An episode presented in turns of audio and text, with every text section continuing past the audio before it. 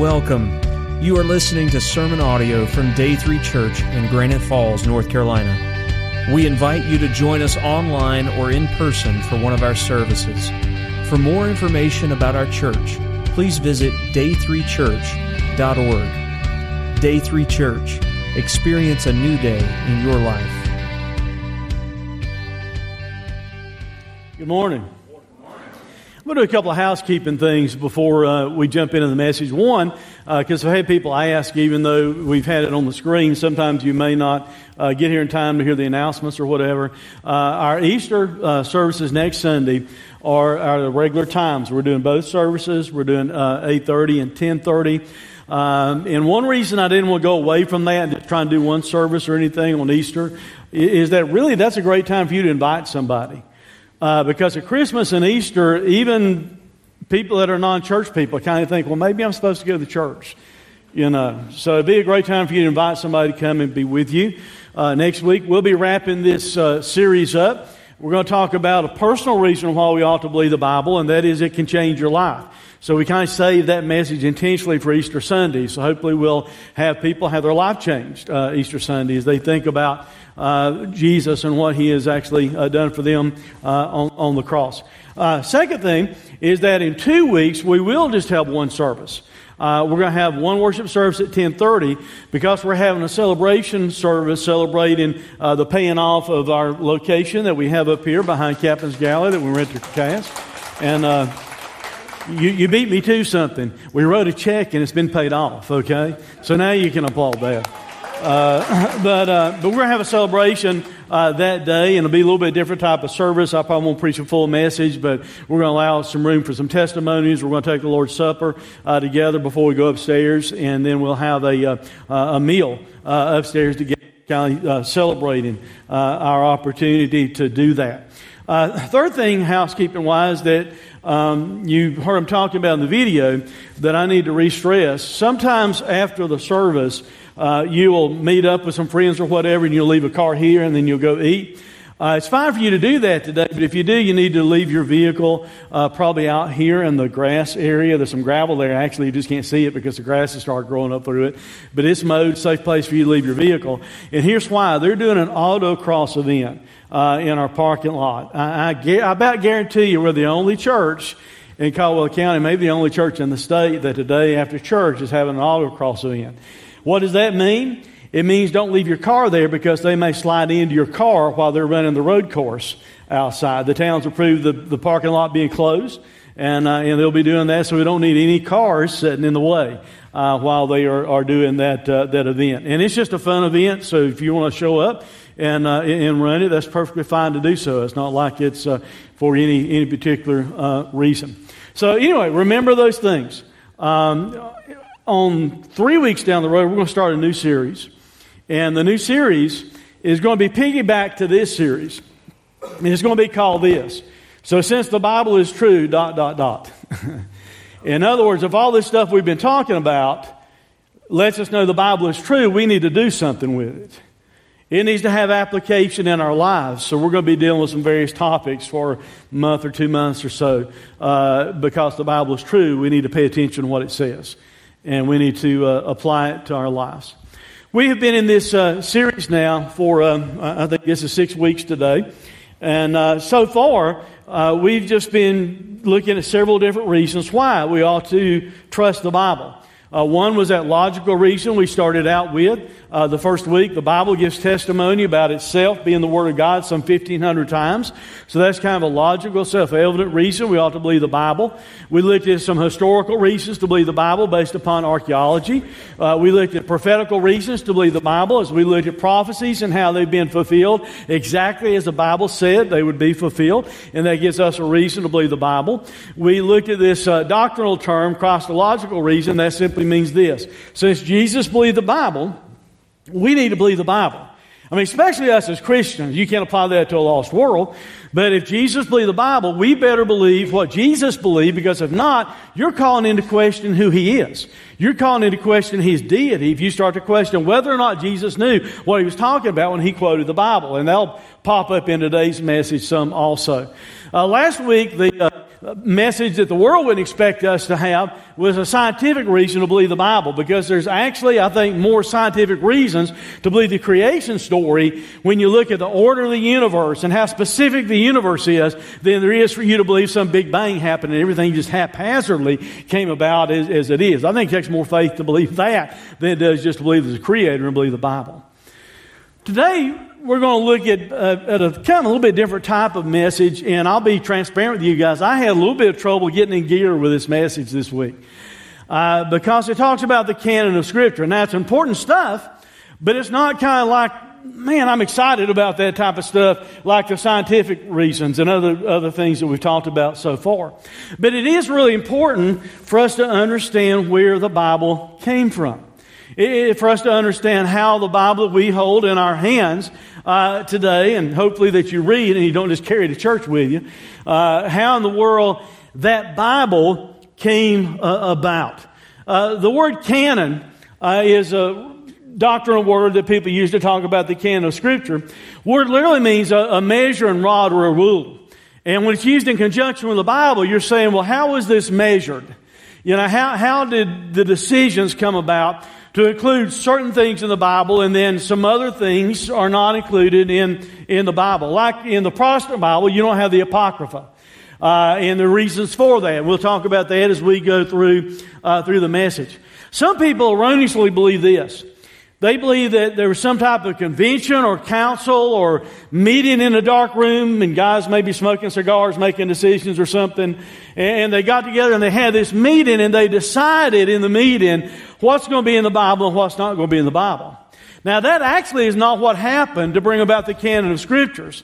There have been a couple of times where these councils met and they kind of affirmed what the church was already saying was scripture, but there was not this meeting that took place to where everyone just decided to get together and, uh, and, and down and, and some religious guys, um, getting some kind of noise off my mic. Uh, and, and, and, some religious guys just decided, you know what, we're going to put that in the Bible. That's part of the Bible, and that's not part of the Bible, and, and that's not the way it took place. You'll understand more, hopefully, uh, about how it actually took place uh, as we get further through, uh, through the message. Uh, in particular, there'll be a section where I'm going to talk about um, Catholicism and their view of the Scriptures and the Protestant church. Now, I want to tell you up front before I get to that point. Uh, that is not me trying to shoot at Catholics, uh, and, and it's not me trying to say Protestants are so much better, because I'll tell you up front, I believe that there are God fearing, Christ trusting people in the Catholic Church that really believe what the Bible teaches and they know Christ as their Savior. I also think there are those that just hold to the traditions of men. But you know what? That's true in Protestant churches too. Regretfully, there, there, there, are Baptist churches that, yes, we, we have the Bible that we go by, but we start making up our own rules, you know, and, and we try and go by that. And that's like a tradition of men also. So I want to let you know that before I get to that part of the message, because I didn't want you to think that I'm up here being mean spirit or something, shooting at Catholics and, uh, and all, because that's not really what uh, the message is, uh, is about. It's important for us to, to ask questions like these. Uh, where did the Bible come from? Who decided what writings would be in the Bible. And hopefully, this message will help you understand that a little bit better as, uh, as we go through the message this, this morning. So, to begin with, if you're following along in, in your notes, the first thing we're going to talk about, really have two big questions this morning. The first question is how did God providentially, in other words, God supervised this, how, how did God providentially provide and protect the scriptures? How did that come about? How did God provide the scriptures to us? How did God protect the canon of scriptures to where we have the Bible as it is today? We've talked about things already in this series, like the Bible being inspired by God. But we will talk about that also again today. And then we're going to talk about how, uh, more or less, the Bible was inspected by God's people as it was written over a period of years. And they saw value and merit and understood that was God speaking to them. It wasn't just writers, uh, men writing things, writing things down. So let's talk about, uh, talk about biblical inspiration uh, for, for a moment. Uh, in, in 2 Timothy, chapter 3, verse 16 and 17, kind of the pat scripture that we go to when we talk about inspiration. Uh, some translations say all, all scripture is inspired uh, by God. The, the English Standard Version says all, all scripture is breathed out. And You'll see the word study, why that's true in a minute.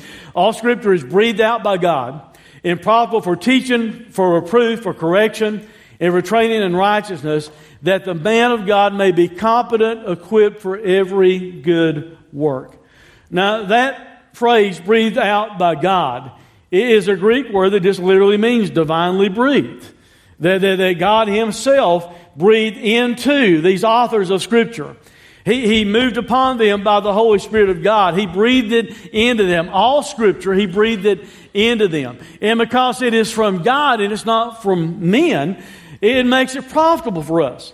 It's beneficial for us to, to use it in, uh, in, in, teaching, to use it for reproof, to use it for correction, to use it for training in righteousness, that we might be competent. In other words, that you and I might be equipped to serve God. Uh, that's why we need to use the, the scriptures in, in that way. Now, now, Peter said this also in, in 2 Peter. He said, and we have something more sure. Uh, I read this passage in a series a couple of months back. But uh, he says we have something more sure, the prophetic word. Now, now, let me tell you what he's saying when he says we have something more sure. Uh, we don't have time this morning to read all the scriptures and me bring it all up on the screen. But if you read the verses previous to this passage of scripture, you're going to see that Peter's talking about when he was up on the Mount Transfiguration and they heard God speak from heaven. Now to me, that's pretty significant. You're there, heaven opens up and you hear God speak. Now factor that into what Peter's writing. Peter says we have something more sure, more sure than even hearing God speak out of heaven. That's what he's saying.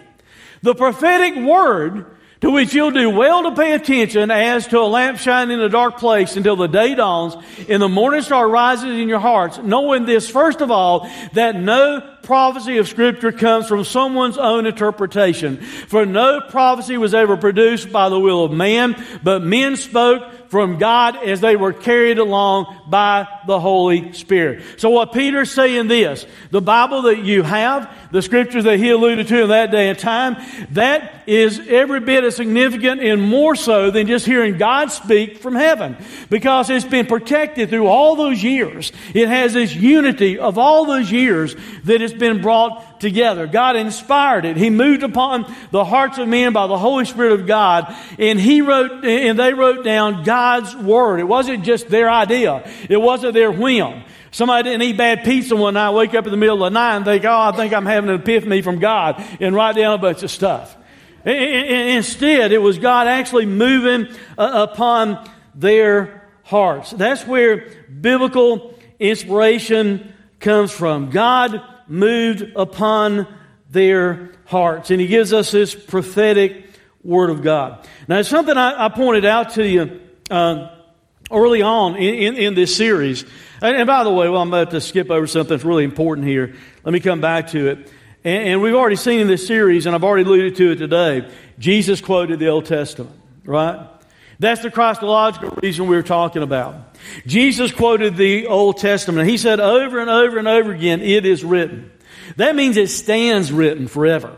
It's what Jesus is saying. So Jesus, if He is God in the flesh, and that's what the Bible teaches He is, He either knows what He's saying or He doesn't. And we can't have it both ways. So another reason for us to believe the Bible is inspired is because Jesus quoted from it.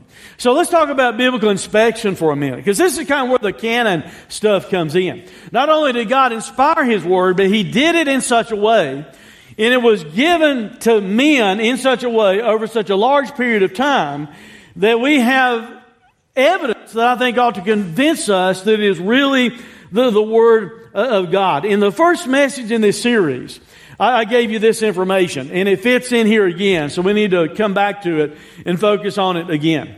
The Bible is a library of 66 books. In the Old Testament, uh, you, you have 39. In the New Testament, you have 27. Written by 40 different authors who, by the way, didn't know each other. They didn't all sit down in a room. Some of them knew each other, but all of them, the writers of the Old Testament and New Testament, didn't know each other. They didn't sit down in a room and decide, hey, let's write a book and make it sound like it's from God because they can scientifically prove when it was written. You've got 40 different authors. Think about their various backgrounds and how in the world would the unity of the message of Scripture come about from their various backgrounds. Because you have kings, you have shepherds, you have fishermen, you have tax collectors, you have prophets, and you have a physician over a period of 1500 years that's writing this stuff down. And it all has this unity of purpose and unity of message all the way over that length of time. It was written in three different regions and three different cultures. In Asia, Africa, and Europe in three different languages, Hebrew, Greek, and Aramaic, using various styles of writing. Some was history, some was law, some was prophecy, some was proverbs, some was poetry, some was songs, some was parables, etc. So you have that take place over 1500 years and it keeps the unity of the message over that length of time. Now that leads me to make a scientific type conclusion that we were making last week about creation. Because when you look at how specific creation is in the order of the universe, you can't say it just came about. It just happened. Neither can you say the Bible just came about.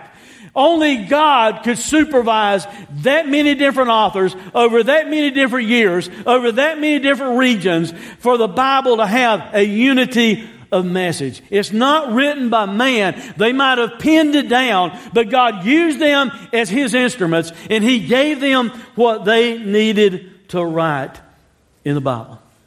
Now, for more details, we're going to divide it out. We're going to talk about the Old Testament canon. We're going to talk about the New Testament canon. The Jews, over a period of time, as the Old Testament was being written, wasn't all written at one time. It was over a period of years. And as it was being written, they were recognizing, hey, this is something different. This is special. This is from God.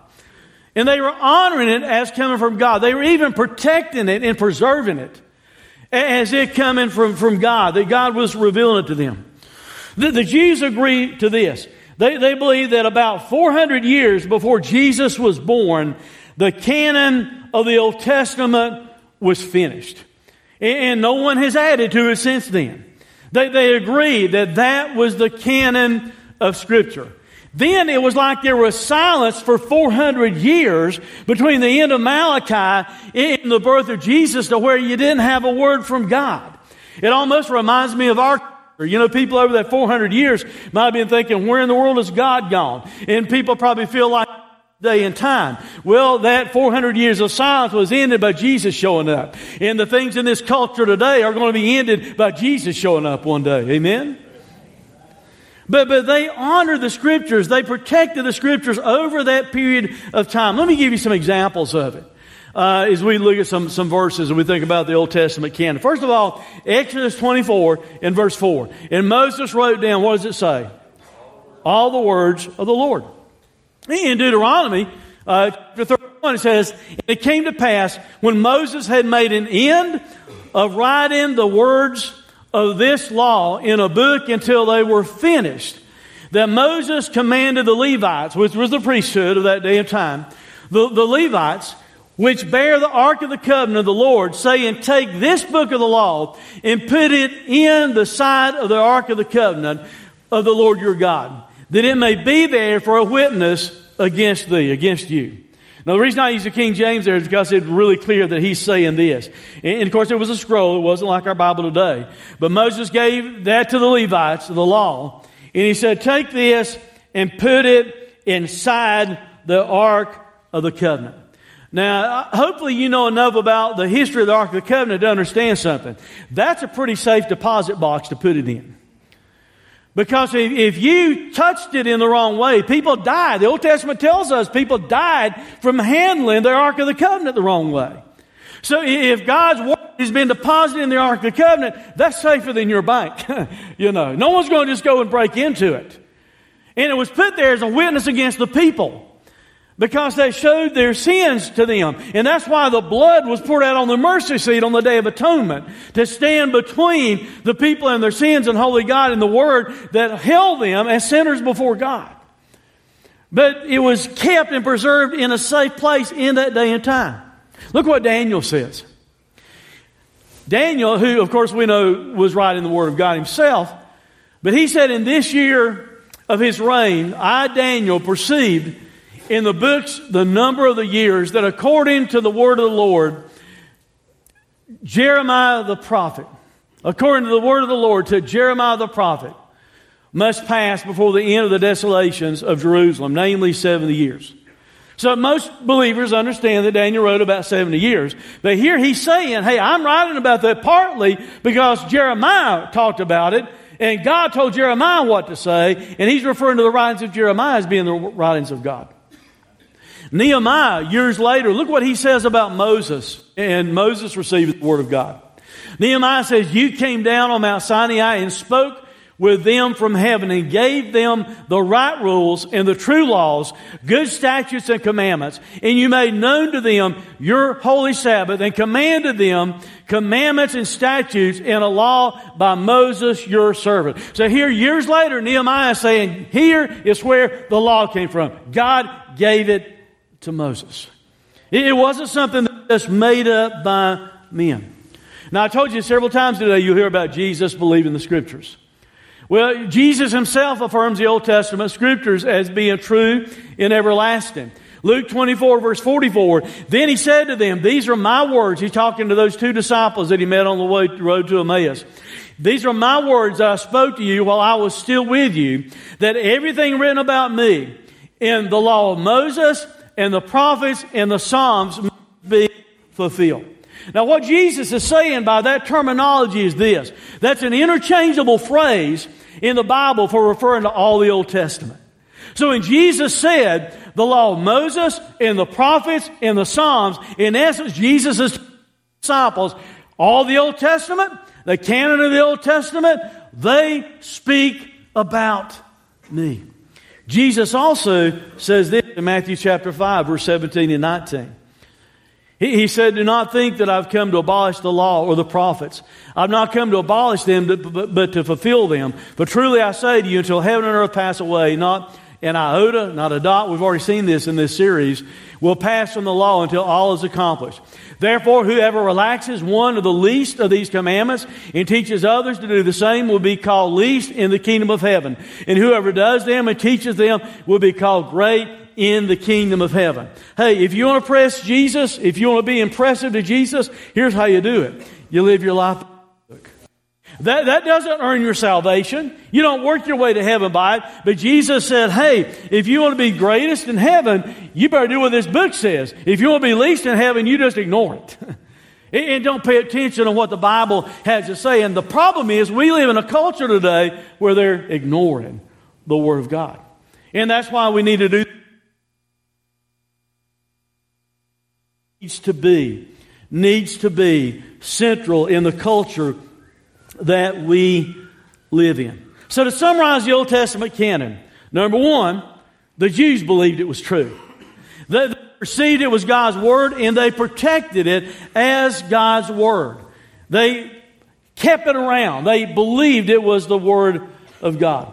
Number two, Christ, Jesus said, Christ Himself affirmed the truth of the Old Testament. Some 58 times, Jesus specifically quoted from individual passages of scriptures from the Old Testament. And then there are other times that he alluded to the whole Bible, like I said a moment ago the law, the prophets, and the Psalms. And not just Jesus, but the other writers in the New Testament. 29 of the 39 Old Testament books are referenced and quoted as being authoritative by the New Testament writers. So the Old Testament canon, when you think about the Old Testament canon, that, that canon has been fulfilled. What about the New Testament canon then? How, how did the New Testament come about?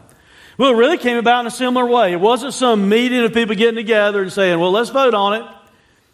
It was over a period of time, the same as in the Old Testament. The people of God recognized the writings were God's Word as they were being written and preserved and circulated. By the end of the first century, and I think this is important and significant, by the end of the first century AD, all 27 New Testament books and letters had been written and been received by the churches as Scripture, and they referred to it as Scripture.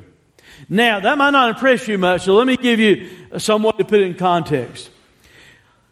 Remember all those stats I talked about earlier? Over 1,500 years, 40 authors. That's talking about the whole Bible. Let's just talk about the New Testament for a minute. You've got those various authors of various that God is using to write the New Testament.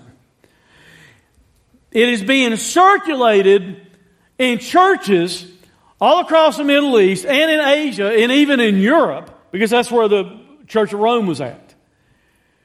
He, he's writing, the writers are writing to individual churches. Paul would write to the church at Colossae. He'd write to the church at Corinth. He'd write to the church at Rome. He'd write to the church at Philippi. And all of these are in various locations. Now add to that, these people didn't get to fellowship with each other because of where it was located. You didn't have mass transit like we have today. You didn't have easy transfer of information like we have today with the internet. So it took a little period of time for these letters and books to circulate among all these churches. And yet somehow all these people of various backgrounds and various cultures and different places across the Middle East wound up verifying and accepting all these different letters as being the Word of God. Now let me show you how amazing that is. You can't even get a consensus in your own house about something. Some of you men are afraid to move right now. I mean, that, true. Even within your own family, sometimes you, you don't have the same opinion, the same ideas about things. Now expand that a little bit. I'm not just talking about in one home. Let's expand that out to churches in general. All these churches in the New Testament, over a period of time accepted and adopted and understood this is the Word of God. And they circulated it and they protected it as such. Tell me how in the world you would accomplish that today if God wasn't superintending that. Because we can't get churches in this day and time to agree about squat. We, we can't get them to cooperate together to do things. Let me illustrate that for a moment. You've heard me talk about the pockets of lostness that I'm helping to try and deal with because where I work part time for the Baptist State Convention. Pocket number 84 is in our back door here in Granite Falls. I don't like that, but because I don't like that doesn't do away with the reality that we have to own that and that we have a pocket of lostness in our backyard. So we started trying to motivate the churches within that three mile circle of the pocket of lostness 84 to try and let's see how we can work together and do things to engage lostness here in Granite Falls.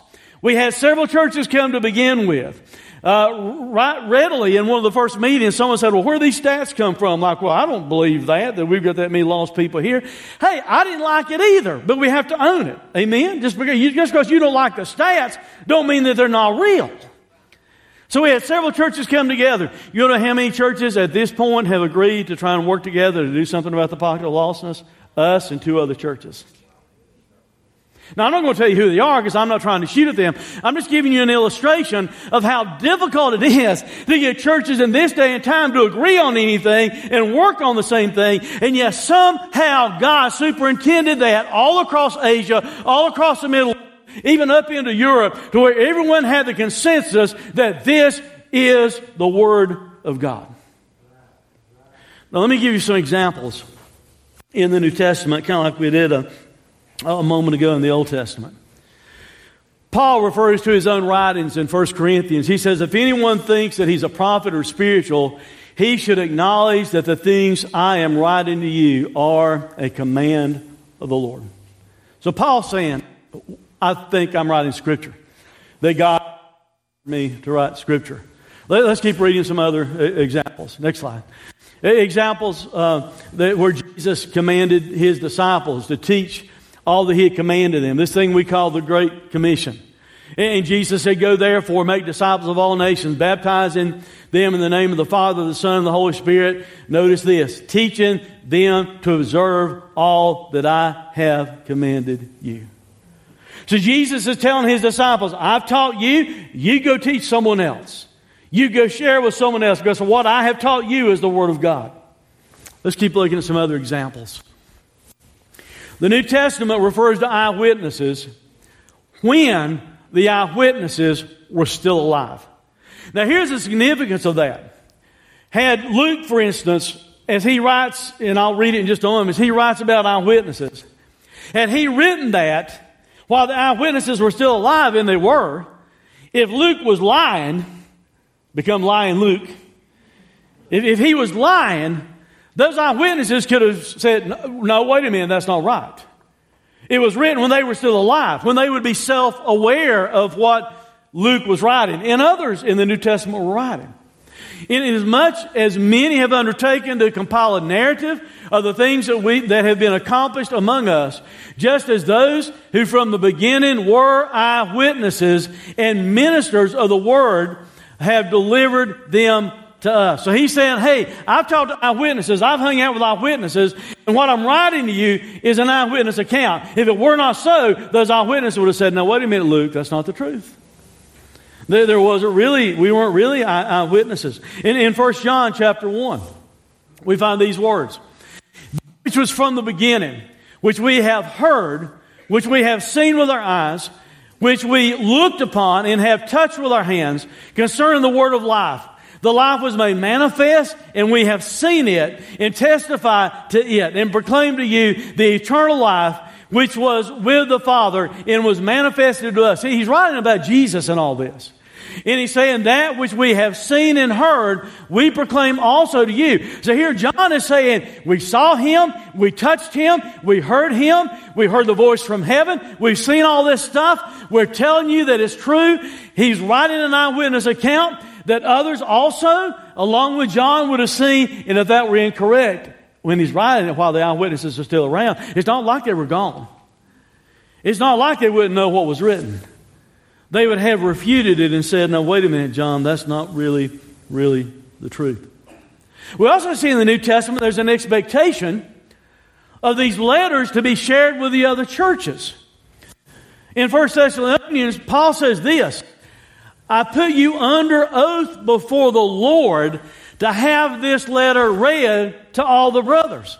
So he's writing to the church at Thessalonica and he's saying under an oath before God, this is so important, you need to read it to everybody in the church. Was it just Paul's writing? He knew that. That's why he wanted everyone to hear it. In Colossians, he says this and when this letter has been read among you, have it also read in the church of the Laodiceans. And see that you also read the letter from, the, from Laodicea. So he's doing exactly what I said took place.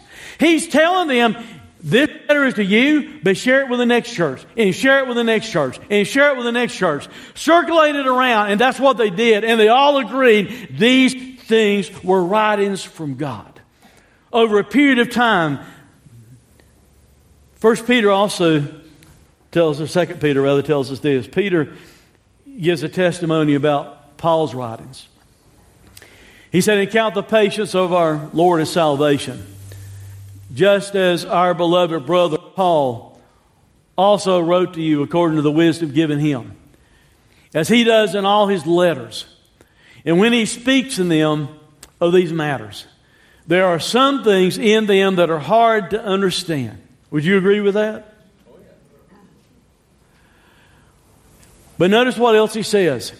Which the ignorant and unstable twist to their own destruction. Notice this phrase.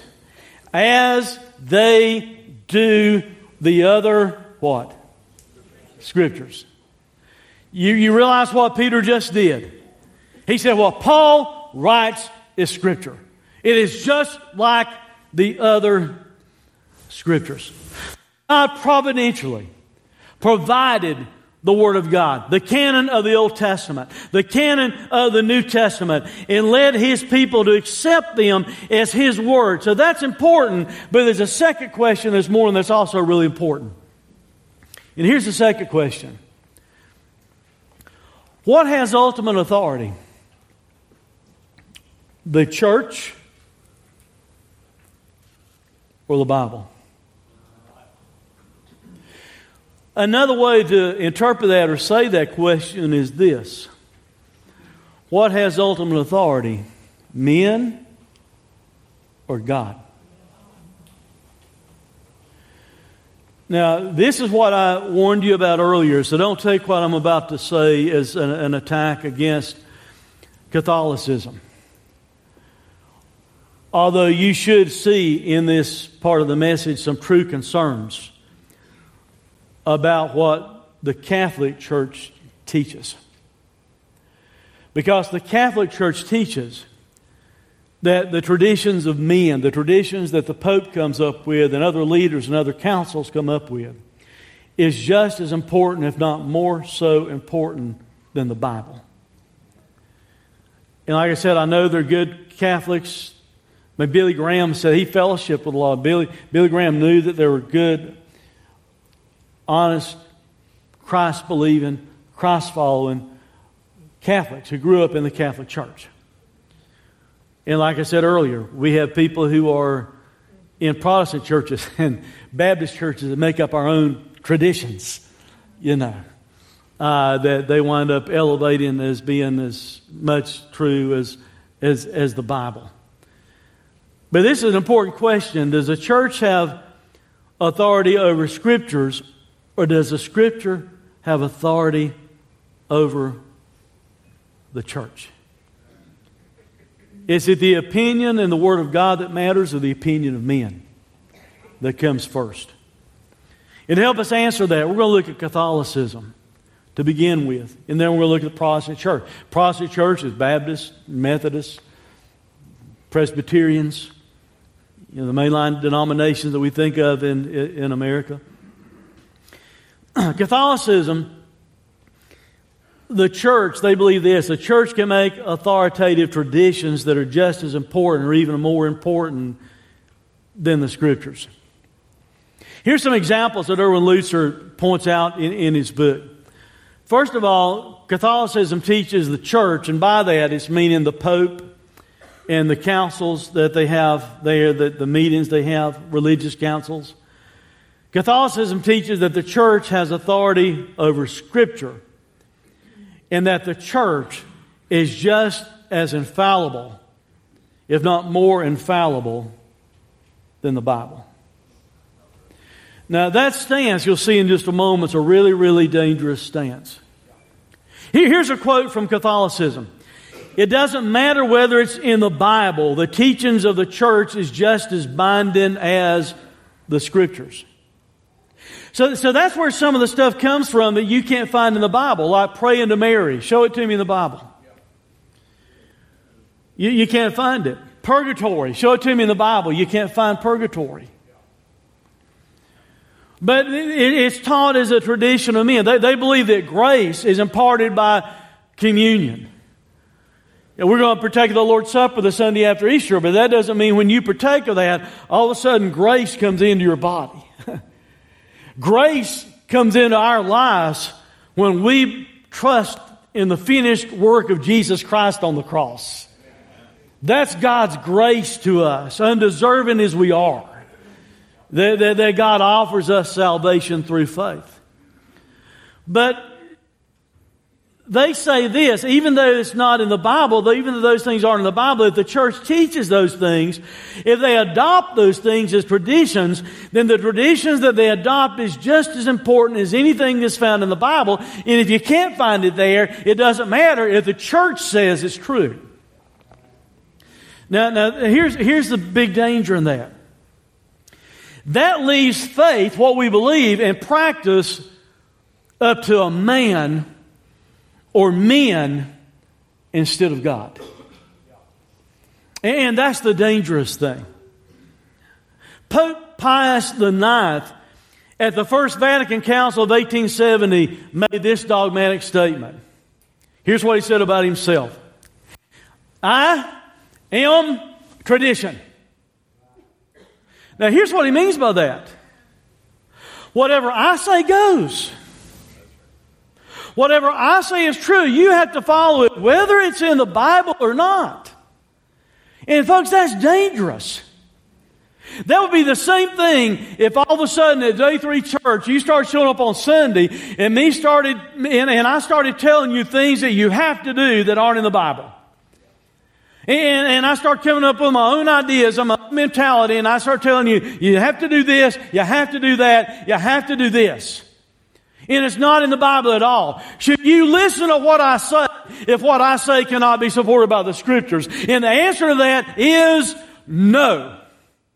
When we're in church, I think about putting a descriptive word in front of that.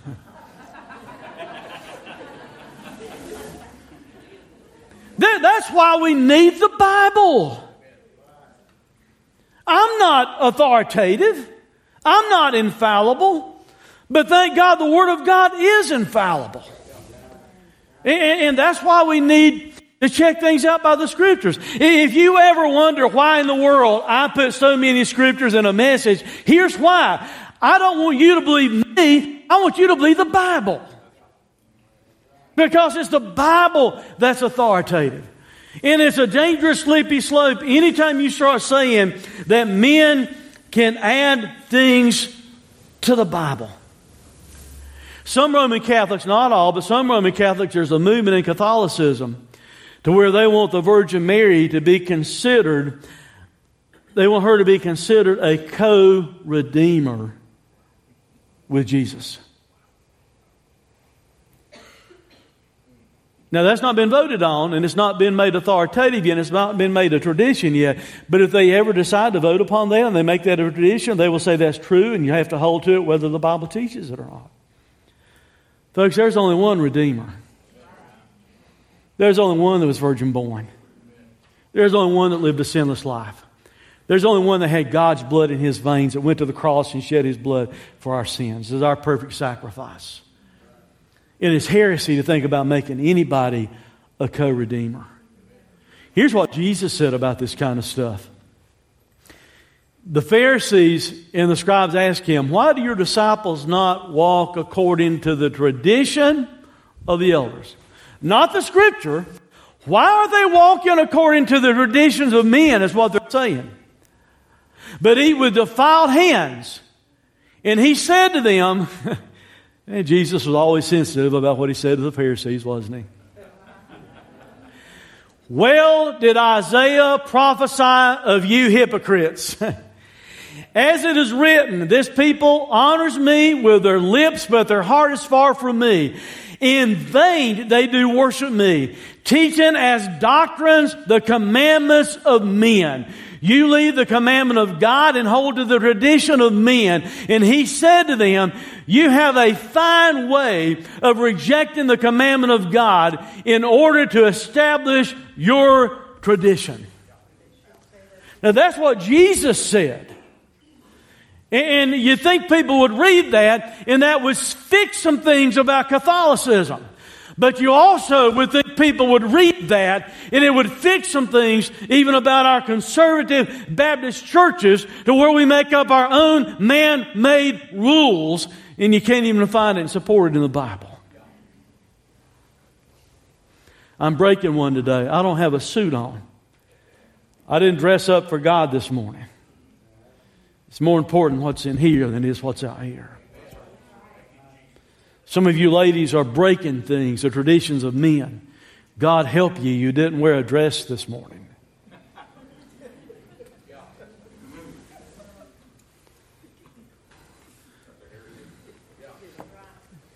The way you wear your hair, the way you don't, you ladies don't have a head covering on, by the way. The traditions of men. I, I don't try and do it just to be rebellious, but I'm kind of I, I kind of I kind of go against the rub on traditions like that. You know, you know. Here's the honest truth about here. Here, I'm going to say this for my Harley Davidson friends. You know.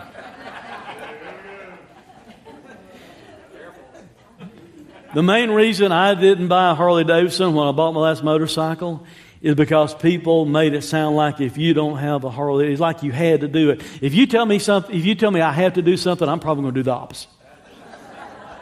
this is the way I'm wired. Yeah. So, so, so anyway, that, but that's just, I'm just illustrating that for a point. And that is, we, we can't go with the traditions of men. We, we have to go with what the Bible has to say. Catholics believe the church gave birth to the Bible. The church, meaning the Roman Catholic Church, that they gave birth to the Bible. And in a debate that was taking place between Martin Luther, who started the Reformation, and a Roman Catholic by the name of Johann Eck, here's what Johann, uh, Johann Eck said The scriptures are not authentic except by the authority of the church. This is only true if we say it's true, is what he was saying. And that's a problem. That's a dangerous problem. So, what do Protestants believe? Like, what do we believe? What are we supposed to believe? Well, here's what Protestants believe the Bible alone is God's Word and thus authoritative. The Bible alone is God's Word and thus authoritative. There's a Latin phrase, sola scriptura, that literally means this the Scriptures alone.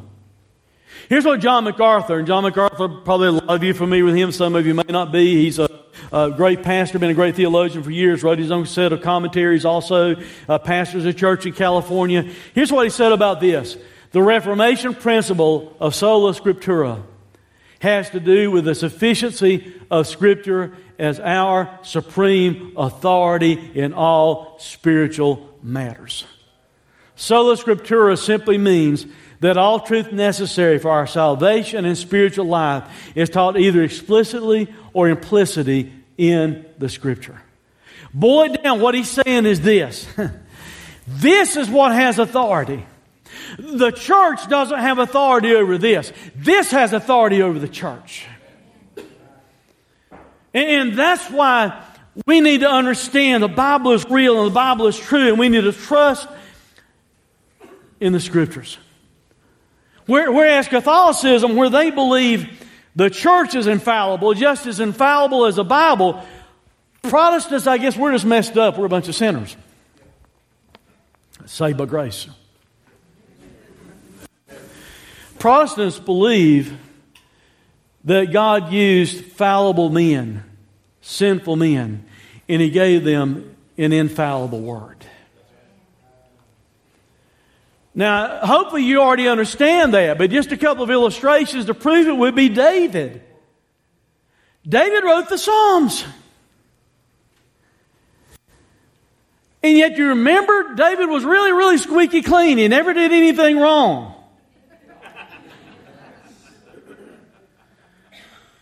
I mean, the truth of the matter is, God wouldn't let him build the temple because God said, You're a bloody man. The truth of the matter is, he went out on his rooftop when he should have been in the battle in the fight with all the rest of his men, and he looked across the way and he saw a beautiful woman, and he sent after her, committed adultery with her. She conceived a child. He's trying to hide the conception of that child, has her husband to be murdered in battle, and then he takes her to his wife trying to cover it all up. The problem is this, you can't hide anything from God. And yet, God said he's a man after my own heart. And God used a sinner. God used a fallible man to write an infallible word. Think about Peter for a minute. If I'm looking for someone myself to write a couple of books in the New Testament, I don't think I'm going to go tap the guy on the shoulder that denied Jesus three times. And yet Peter was a human and he was perpetuous. He'd stick his foot in his mouth like we do a lot of times. But God took a fallible man and gave him an infallible word. Paul. He wrote more of the New Testament than anyone else. He was out hunting down Christians to take them to be put in jail, crucified, murdered, whatever, until he met Jesus on the road to Damascus. God took and God took a fallible, sinful Saul and he turned him into the Apostle Paul and he wrote more of the New Testament than anyone else. That's what Protestants believe that God inspired sinful men, fallible men throughout the scriptures. You see, I think that's powerful because you see, the important thing isn't us, it's Him. It's not what I write, it's not what I say, it's Him. And that's why I think that's a, an important truth for us to recognize. Protestants believe this they believe the Bible is either God's Word or it's not. You don't have it both ways. It's either God's Word or it's not. And if it is God's Word, it has final authority. Now, here's the way Erwin Lutzer illustrated that in the book, if you happen to be reading the book. He said, if Abraham Lincoln writes a letter by his own hand, whether or not people accept it as being his letter, it's still his letter because he wrote it. The flip side of that is this if he didn't write a letter, and all the men in the world vote to say that's a letter from Abraham Lincoln, that still doesn't make it a letter from Abraham Lincoln because he didn't write it. It was just something that men voted on. So the way that translates over to us concerning the scriptures is this. It's either God's word or it isn't. If it's God's word, it doesn't matter if everyone on planet earth says, I don't believe that's God's word. That doesn't change it. It is still God's word, whether anyone ever accepted it as such. The great thing is they did over all those years. Recognize it and protect it and preserve it as the canon of Scripture. And the flip side of it is this it doesn't matter if we vote on it or whether we don't vote on it. If it's His Word, it's His Word. Because He's the one that wrote the Scriptures. I'm pretty much going to read some Scriptures to you. We're done, but I'm going to read some Scriptures to you a couple times now and then, and then in just a moment. Deuteronomy 4 2. You shall not add to the word that I command you, nor take from it that you may keep the commandments of the Lord your God that I commanded you. Ephesians 2.20. He's talking about the, the, the, the church. It's being built on the foundation of the apostles and the prophets, Jesus Christ himself being the cornerstone. By him saying the apostles and the prophets, he's talking about this what they wrote, not their lives. Revelation chapter 22, verse 18 through 19. This is a passage that's severely taken out of context a lot of times. People will use it to say, well, you shouldn't use any translation except the 1911 King James. Number one, you've never seen a 1911 King James. Or 1611. I said 1911. You've probably seen a 1911 King James. 1611 used the Elizabethan spelling and things like that. You can't even read some of the spelling that's there. But some people take that opinion. Well, that, you know, that's the only Bible you can read. I, I got news for you. There was an Old Testament that was written in Hebrew. And there's a New Testament that was written in Greek and Aramaic before King James was ever born. That might come as a shock to some people. But they'll point to this scripture and they'll say, oh, your translation changed words. That's not what it's talking about. I warn everyone who hears the words of the prophecy of this book, if anyone adds to them, God will add to him the plagues described in this book. And if anyone takes away from the words of the book of this prophecy, God will take away his share in the tree of life in the holy city, which are described in this book. That's a pretty serious statement. And it's a statement that alludes specifically to Revelation, but in a larger format to Scripture. God protected the Bible. God provided the Bible. The canon of Scripture is complete.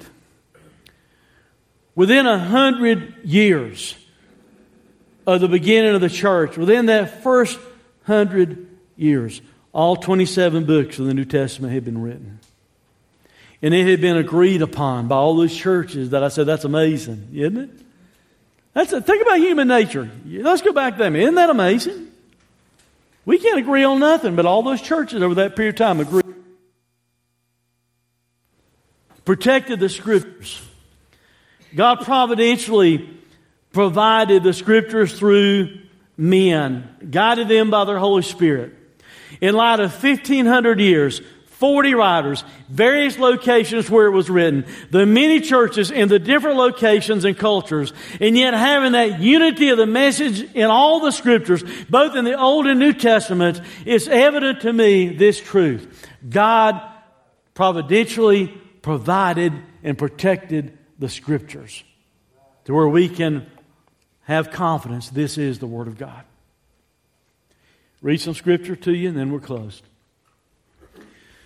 Every word of God proves true. He's a shield to those who take refuge in him. Do not add to his words, lest he rebuke you found a liar. Psalms 12, 6 and 7. The words of the Lord are pure words, as silver tried in a furnace of earth. Purified seven times, thou shalt keep them, O Lord, thou shalt preserve them from this generation forever. Psalm 117 For his merciful kindness is great toward us, and the truth of the Lord endureth forever.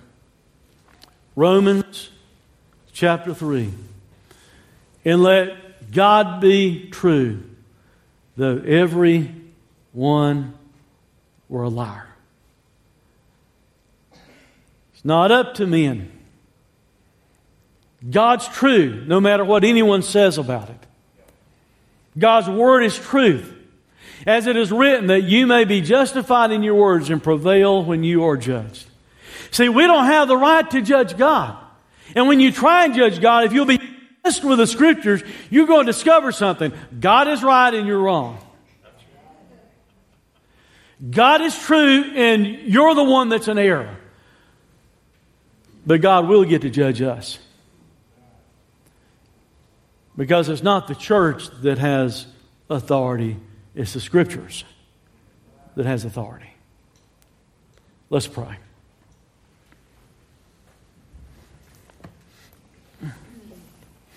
Father, we thank you for loving us so much that you sent your word to us. Father, we thank you for the parts of it we don't like. because if it wasn't for you telling us we're sinners, we may not have an awareness of that. If it wasn't for you telling us we can't save ourselves, we might keep trying to save ourselves.